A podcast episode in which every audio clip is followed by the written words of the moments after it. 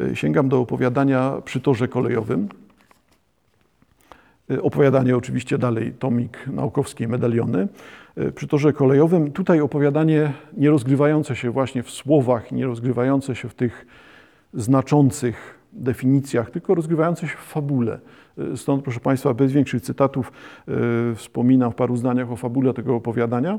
Przy torze kolejowym z transportu Żydów do obozu zagłady e, udaje się jednak uciekać. Część tych, którzy decydują się na wyskoczenie z pociągu, najczęściej na wyskoczenie w taki sposób, że wyrywa się deski w podłodze wagonów i wytacza, wysuwa, wyskakuje na tory pomiędzy e, kołami pociągu i pomiędzy tymi kołami też trzeba w ruchu tego pociągu, w pędzie pociągu e, wytoczyć się na nasyp i usiłować uciec, no, pamiętając o tym, że pociąg ma uzbrojonych strażników strzelających do wszystkich, tak, znaczy zabijających wszystkich, którzy próbują w ten sposób uciekać. E, Wobec tego widzimy tego typu sytuacje. E, Ucieka e, z transportu e, kilka osób. Najczęściej kończyło to się śmiercią, e, a teraz jesteśmy w sytuacji takiej, zacytuję jednak, kobieta leżąca przy torze należała do odważnych. Już wiemy, że to jest kobieta leżąca przy torze kolejowym, ranna w czasie próby ucieczki. Leżąca przy torze należała do odważnych. Była trzecią z tych, którzy stąpili w otwór podłogi. Za nią stoczyło się jeszcze kilku. Tej samej chwili nad głowami podróżnych rozległa się seria strzałów, jakby coś wybuchało na dachu wagonu. I zaraz strzały umilkły. Ale jadący mogli teraz patrzeć na ciemne miejsce po wyrywanych deskach, jak na, jak na otwór grobu. Yy, Zostawmy sobie właśnie tego typu figury, one rzeczywiście są tutaj znaczące. Yy, Wracamy do tego, co jest fabułą. Yy, Kobiecie udaje się uciec.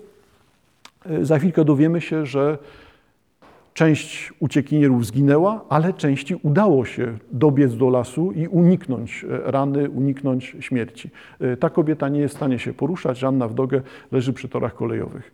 E, Wobec tego transportu już nie ma, pozostaje problem. Mamy ranną Żydówkę, z którą trzeba coś zrobić.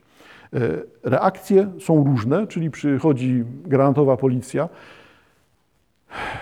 no, przypominam Państwu także służby e, porządkowe, w tym policja, e, przeszły na wypłaty e, wypłacane tak, czy realizowane przez okupanta. Niemcy płacili policjantom za to, policjantom Polakom za to, że byli policjantami. No ale w ten sposób ci policjanci Polacy no, stawali się częścią mm, nazistowskiego aparatu.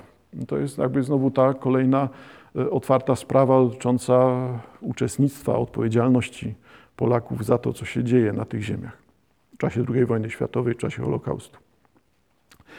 E, Wobec tego e, granatowi policjanci e, nie chcą się tym zajmować. Pojawia się e, z licznego grona świadków, bo coraz więcej ludzi z upływem godzin w ciągu dnia e, widzi, co się dzieje, wie, że to jest e, Żydówka, która uciekła z transportu. Nieliczni próbują pomóc. Starsza kobieta przynosi jej jedzenie, odrobinę mleka, Inny z kolei młody człowiek zostaje poproszony o wódkę i papierosy, e, wyprawia się do sklepu, przynosi tej Żydówce wódkę i papierosy. E, I ten młody człowiek jest dla nas interesujący, ponieważ będzie tutaj e, się on przewijał. Właśnie określany jako młody człowiek, powtórka młody człowiek, e, będzie pojawiał się również jako małomiasteczkowy frant, Zauważcie Państwo, troszkę się tutaj ocena zmienia, ale dalej akcent będzie położony właśnie na tą odwagę, powiedzmy tak. Odwagę być może tutaj przypisaną, przypisaną do młodości. I ten młody człowiek wygląda na to, że jest najbliższy temu, żeby pomóc, żeby coś zrobić. E, Kobieta prosi policjantów, żeby ją zastrzelili zażądała, by ją zastrzelili, cytuję, umawiała się o to z nimi półgłosem, byle nie dawali nigdzie znać. Nie byli zdecydowani. Odeszli i oni, rozmawiając, przystając, znowu idąc dalej, nie było wiadomo, co postanowią, ostatecznie nie zechcili jednak spełnić jej żądania. Zauważyła, że poszedł z nimi ten uprzejmy młody, który podawał jej ogień.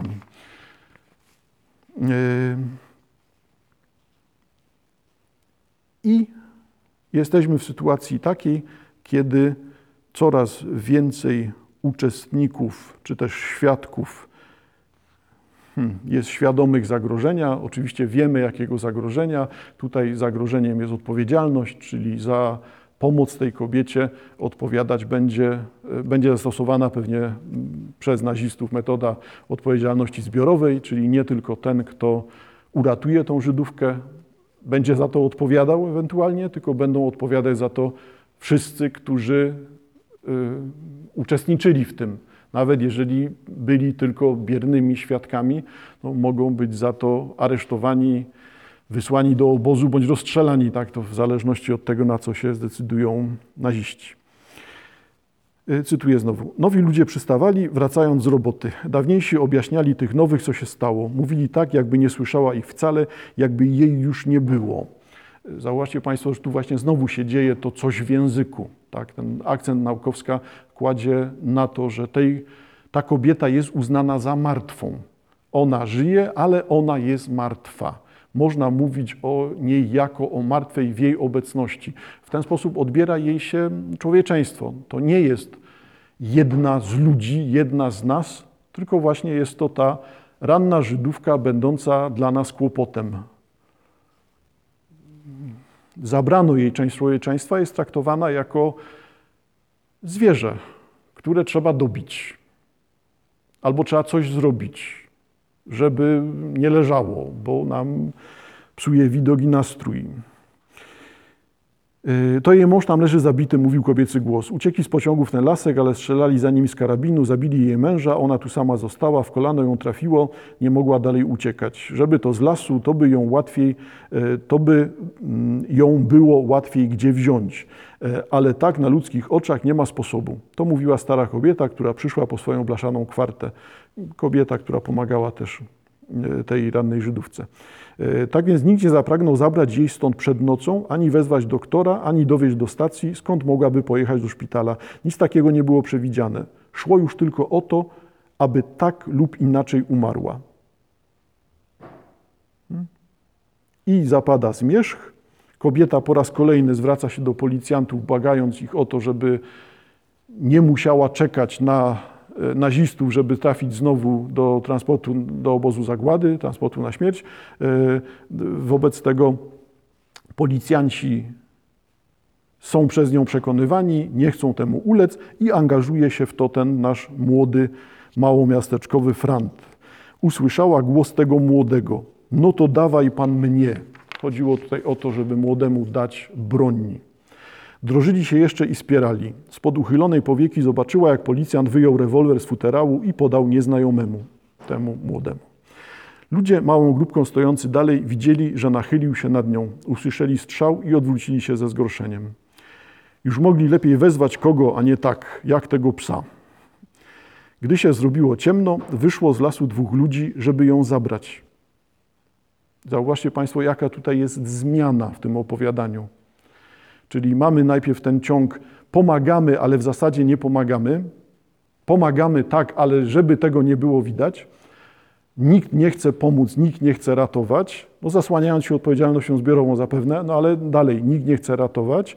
Wobec tego wszyscy jej zabierają to człowieczeństwo, wspominałem wcześniej, a teraz są oburzeni tym, że zastrzelono ją jak psa, chociaż wcześniej ją w ten sposób traktowali, jako zawadę, jako przedmiot, jako ranne zwierzę, no, które niezręcznie może jest i niełatwo się zdecydować na dobicie, no ale to dobicie rannego zwierzęcia jest w tym momencie konieczne. No, wobec tego, skoro decyzja zapadła poza nimi, poza tymi uczestnikami, to masową reakcją na to jest stwierdzenie. Już mogli lepiej wezwać kogo, no, czyli kogo, no, nazistów, tak, którzy by ją zabili. E, mogli lepiej wezwać kogo, a nie tak, jak tego psa ta wypowiedź nie jest dystansowaniem się, ona jest dalej potwierdzeniem, bo przecież ci ludzie, reagując właśnie w taki sposób, zredukowali tą kobietę do psa już wcześniej, do zwierzęcia, które z przykrością właśnie, ale trzeba tak dobić, zabić, uśpić, jak tam chcemy to nazwać. Ja teraz nazywam to w taki sposób, żeby było zbieżne z. Yy, no, usypianiem psa, tak. E, no i teraz mamy zmianę, bo okazuje się, że upływa kolejne kilka godzin, pojawia się noc, ciemno i pojawia się dwóch Żydów, którzy uciekli z tego transportu, którym nic się nie stało i którzy wracają e, po to, aby pomóc rannej kobiecie. Wyszło z lasu dwóch ludzi, żeby ją zabrać. Z trudem odnaleźli to miejsce. Myśleli, że śpi, ale gdy jeden wziął ją pod plecy, zrozumiał od razu, że ma do czynienia z trupem. Teraz Państwo zauważcie, jak mocno jest tutaj wykonana ocena moralna. Czyli wystarczy, jeżeli wszyscy byli na tyle przerażeni, że nie pomagali tej kobiecie, tak, no to w takim razie trzeba było jej być przerażonym dalej, ale jej nie zabijać.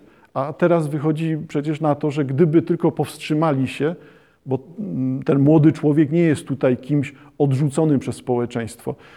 E, społeczeństwo może narzekać, że ten młody człowiek jak psa tak ją zastrzelił, ale w rzeczywistości wszyscy zaakceptowali to rozwiązanie. Zaakceptowali rozwiązanie, którym była śmierć tej, tej kobiety. Usunięcie przez śmierć czegoś, co nam zawadza. Czegoś, co już wykluczyliśmy, odrzuciliśmy, zdegradowaliśmy, wypchnęliśmy poza margines. To już nie jest obcy człowiek, to nie jest człowiek. To jest ta, ta procedura, która tu nastąpiła wcześniej. Wobec tego teraz widzimy, y, że powstrzymanie się przed tym zabiciem już powodowałoby korzyść, tak? byłoby ratunkiem. Pozwalałoby na to, żeby nie uczestniczyć, albo chociaż troszkę w ten sposób powstrzymać się od, od zła. No a tymczasem zostało ono zrealizowane, tak. No wobec tego ciało kobiety zostaje pozostawione na torach czy przy torach kolejowych. Mamy jeszcze dwa akapity tego opowiadania. Leżała tam jeszcze całą noc i poranek. Aż przed południem przyszedł sołtys z ludźmi i kazał ją zabrać, zagrzebać razem z tamtymi dwoma zabitymi przy torze kolejowym. Ale dlaczego on do niej strzelił, to nie jest jasne, mówił opowiadający. Tego nie mogę zrozumieć. Właśnie o nim można było myśleć, że mu jej żal. Chodzi o motywację tego młodego człowieka, który zabija. Gdybyśmy na to popatrzyli tylko myśląc o puencie, że to jest młody człowiek, który, któremu było żal, który nie chciał, aby ta kobieta przeżywała jeszcze raz koszmar transportu i jeszcze raz pojawiała się i ostatecznie w tym sensie pojawiała się e, w miejscu e, śmierci w obozie zagłady. No to e, jeżeli tak na to byśmy patrzyli, i podejrzewam, że to znowu jest te kilkadziesiąt lat odczytań tych opowiadań, jednak mielibyśmy do czynienia z heroizacją gestu tego młodego człowieka. Czyli zabił ją po to, żeby jej ułatwić, żeby nie przeżywała koszmaru, koszmaru obozu zagłady. No ale proszę Państwa, przecież już w tym, co powiedziałem, tak zgrzyta logika, że nie powinno takie odczytanie mieć miejsca. No tymczasem obawiam się, że ono właśnie było powszechne. Zabić z litości to lepiej niż zrobić cokolwiek innego. E, przy czym tutaj najpierw wykluczono nam te możliwości. Nic się nie da zrobić, nic się nie da zrobić. Wobec tego e, najlepsze wyjściem, najlepszym wyjściem będzie zabić, chociaż wiemy, że to nie jest takie dobre. E, bo jak psa. No tak, ale przyjrzyjmy się temu jeszcze raz. No, w otoczeniu dużej grupy ludzi, niech unikających zaangażowania się, unikających patrzenia na ranną Żydówkę jak na człowieka, co wymuszałoby na nich konieczność pomocy, no to najpierw sobie tą kobietę odpychają, odrzucają, pomniejszają, czy też właśnie sprowadzają do roli przedmiotu, czy też zwierzęcia, a potem pojawia się ktoś, kto przejmuje ich wolę i realizuje wolę większości. Niech ta sprawa się skończy. Y, zabijmy ją, będzie spokój. I ten młody człowiek, jeżeli widzimy w nim jakąś odwagę, to to raczej jest odwaga bandyty. To jest odwaga bandyty, który chce zabijać, ponieważ pasjonuje go fakt bycia panem i władcą życia innych ludzi. To nie ma w tym żadnego herosa. To nie jest żaden sprawiedliwy. Tutaj nie ma żadnej pomocy. Tutaj mamy grupę ludzi, którzy akceptują zabicie kobiety, zabicie, ponieważ była Żydówką, co tutaj rozumiane jest oczywiście jako zagrożenie, No ale zabicie właśnie z powodów rasowych, czyli jeszcze raz wracamy do tego samego. Gdzie jesteśmy? W opowiadaniu, które pokazuje jedną z wielu sytuacji bardzo podobnych, sytuacji, w których widać realizację antysemityzmu, czy wynik antysemityzmu, mord dokonywany z powodów antysemickich. Czy wszystkie opowiadania naukowskie są takie? Nie. No to są te dwa opowiadania, gdzie na pierwszym planie pojawia się uczestnictwo Polaków w zagładzie. Zauważcie Państwo właśnie uczestnictwo Polaków w zagładzie. Wracam jeszcze raz. Książka Tomasza Żukowskiego, Wielki Retusz, jak zapomnieliśmy, że Polacy zabijali Żydów. No jednak się muszę pokusić o to. Medaliony mają po raz kolejny wrócić do lektury szkolnej. Podejrzewam, że ten, który zdecydował się na to, żeby medaliony wprowadzić do lektury szkolnej, bardzo zdziwiony odkryłby to, o czym teraz opowiadałem, bo zapewne w sytuacji tego decydenta o lekturach szkolnych Znowu będziemy widzieli człowieka, który pamięta swoje notatki ze szkoły średniej i widzi, że medaliony są zapisem zbrodni niemieckich. Komisja do badania zbrodni niemieckich, wobec tego to wpasowuje się w ten ciąg antyniemieckości, na której najwyraźniej zależy części polityków. A medaliony, czytane tak jak proponowałem przed chwilą, są tekstem, który no nie, że we wszystkich ośmiu opowiadaniach, tak, no ale w dwóch z ośmiu na pierwszym planie stawia polski antysemityzm, a tej tematyki marginalnie czy w mniejszym stopniu, też znajdziemy trochę w innych opowiadaniach, tylko nie będzie ona głównym tematem. Wobec tego medaliony mogą być tekstem ilustrującym ową polską mentalność czy polskie zaplątanie, to co dzieje się w głowach Polaków, w związku z antysemityzmem, z istniejącym, trwającym do dzisiejszego dnia antysemityzmem. Dlatego ciekawe w książce Żukowskiego jest właśnie to, w jaki sposób wędrując po tekstach znanych, zapoznanych, w tym sensie wszyscy wiemy, co to jest, ale nikt tak naprawdę nie rozumie, o czym to jest. No tam przesadziłem z tym nikt oczywiście. Jeżeli tak na to popatrzymy, to okaże się, że tekst Żukowskiego, ten wielki retusz, są, jest zapisem zapominania, jest zapisem tych celowych śladów po ingerencjach cenzury, przy czym nie rozumiemy tutaj cenzury jako działania mm, zewnętrznego, nie chodzi o urzędowość cenzury, tylko mówimy tutaj o tym, co jest wyborem. No, jeżeli chcemy, autocenzurą. Możemy i też w drugą stronę widzimy tutaj puste ślady, widzimy plamy, do których wszyscy się tak przyzwyczaili, że nie widzą tych plam, nie widzą tych pustych miejsc. One się aktywują co pewien czas, te puste miejsca, niepokoją tą pustką, e, ale wszyscy mamy je opanowane i po prostu nie chodzimy tam, gdzie jest pusto. Nie wkraczamy na ten teren, tak? nie, nie będziemy tego poruszać.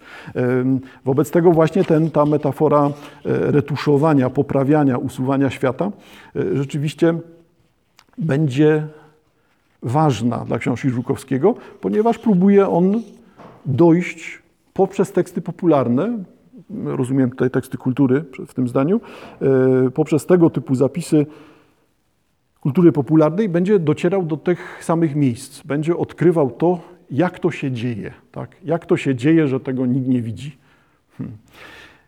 E, na początku książki e, Żukowskiego pojawia się lista i ta lista będzie tylko sygnałem. Zauważcie Państwo, że jakby to znowu nie jest sprawa historyków. No, nie, właśnie w drugą stronę. Nie jest moim zadaniem zadanie typowe dla historyków. Czyli ja nie chcę robić statystyk, tabel, no ale mam świadomość, że one istnieją. Także tutaj sięgam do Żukowskiego, żeby chociaż tą e, część e, tego, tego materiału przywołać. E, polowania prowadzone przez Polaków na Żydów. Tutaj sięga Żukowski do y, tomu Jerzego Andrzejewskiego Wielki Tydzień. Y, W tym tekście Andrzejewski między innymi opisuje właśnie scenę polowania. Polacy biegający za Żydami, wskazujący Żydów, wyłapujący Żydów z społeczeństwa e, czy z otoczenia i przekazujący przy aplauzie większości, przekazujący Żydów e, nazistom. Odnośnie tych polowań. Obraz polowania pojawia się w literaturze i wielu świadectwach ofiar zagłady. Sięgnęli po niego także historycy. Jan Grabowski zatytułował studium o losach Żydów z powiatu Dąbrowa Tarnowska Judenjagd polowanie na Żydów 1942-45. To samo zjawisko w miastach przyjmowało postać szantażów i donosów. Za jego ofiary należy uznać nie tylko tych, którzy, których zamordowano lub wydano w ręce nazistów, lecz także tych, którzy pozostali w gettach, bo nie, wiedzieli, nie widzieli możliwości ratunku wśród Polaków lub po wyjściu na aryjską stronę nie mogli znaleźć pomocy, niweczonej raz po raz przez rozpoznanie i donos. Dalej, we wstępie do tomu Zarys krajobrazu Wieś Polska wobec zagłady Żydów 1942-1945 Krzysztof Persak stwierdza, że w trzeciej fazie zagłady, a więc już po likwidacji gett, tak, chodzi o tą taką umowną kategoryzację fal, w jakich naziści uporządkowali, w jakie naziści uporządkowali zabijanie Żydów, więc jesteśmy już w końcowej fali, już po kumulacji Żydów, wywiezieniu do miejsc zagłady, po likwidacji get, jesteśmy w, tej, w tym miejscu, już po likwidacji get, liczba ofiar polowań na Żydów, w którym udział wzięli miejscowi pomocnicy okupantu, okupanta, wynosiła co najmniej 120 tysięcy. Poprzestańmy na tym, proszę Państwa. To jest jeden moment dotyczący jednego z etapów. I w tym momencie historycy wskazują na to, że takich polowań, takiego wyłopywania Żydów i przekazywania ich nazistom na śmierć, mamy 120 tysięcy. To nie jest 120 tysięcy w czasie całej wojny. To jest 120 tysięcy w ciągu paru miesięcy, nie lat. Wobec tego ten jeden moment uzmysławia nam skalę. Mamy współcześnie ech, świadomość, świadomość siebie i świadomość historyczną wybieloną nad śnieg Czyli nie widzimy tego ciężaru, nie widzimy tego zakresu, tego zakresu, który dotyczy uczestnictwa Polaków w zagładzie. Nie, że stali i przyglądali się kobiecie na torach kolejowych, tylko patrzymy tutaj, czy uświadamiamy sobie aktywne uczestnictwo Polaków w tym akcie, czyli nawet jeżeli się ci Żydzi ukrywają, to wyłapać. I teraz znowu, proszę pamiętać ostatnie nasze spotkania, znowu widać tą dysproporcję pamięć, która współcześnie wskazuje na sprawiedliwych, i tych sprawiedliwych niech będzie, że jest kilkuset, oddam im honor, naprawdę, kilkuset, to w tym momencie co kilkuset, jak mamy 120 polowań, przecież nie 120, ty, e, przepraszam, 120 tysięcy polowań na Żydów, to nie na jedną osobę, tylko przemnóżmy sobie to przez ilość rodzin żydowskich, które w ten sposób zostały przekazane nazistom. I tutaj widać dysproporcje.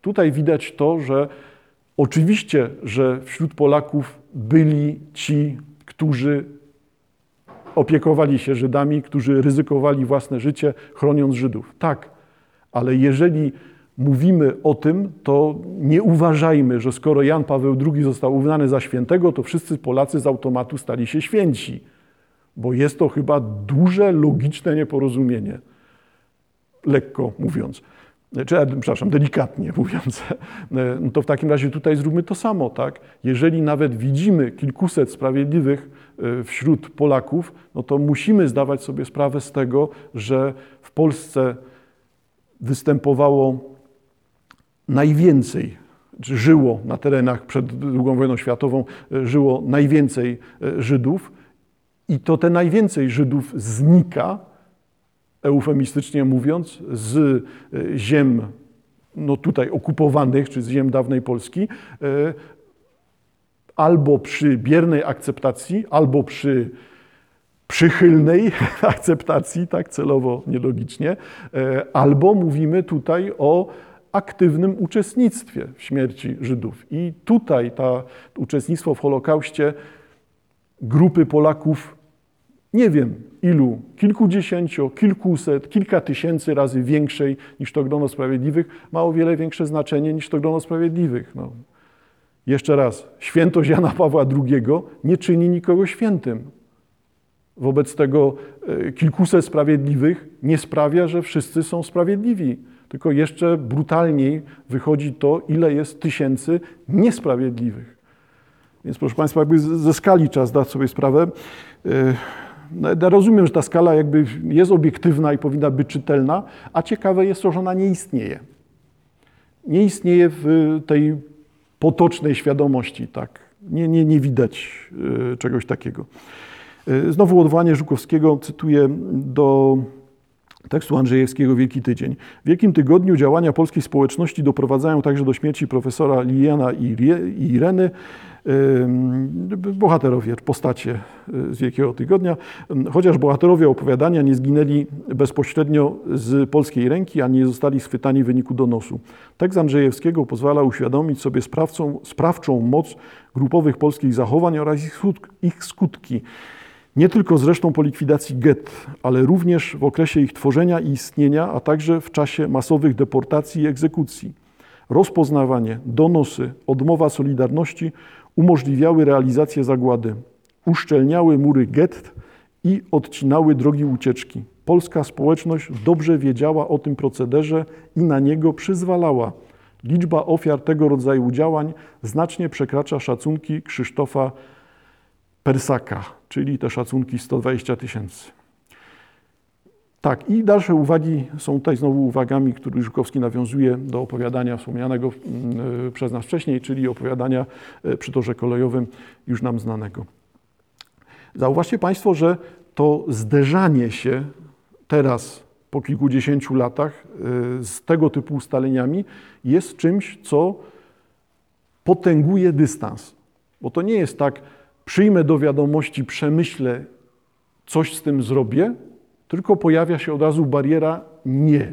Nie ma, nie istnieje. Wszystko, co powiedziałem do tej pory, jest y, wymysłem nie- niepewnych y, historyków, tak? albo przeglądam jakieś źródła, które są zmanipulowane. No, no, no nie, nie, proszę zauważyć, że to wszędzie mm, wychodzi tak, we wszelkiego rodzaju politycznych dyskusjach, w, tym, w tej dyskusji ogólnoświatowej, kto to jest szmalcownik. Przy czym nikt tego nie wiedział, tylko to musieli właśnie Polacy przypadkiem się potknąć o to, zakładając, że jest to tak oczywiste, a w rzeczywistości, jak widać, oczywiste wcale nie było i tak dalej.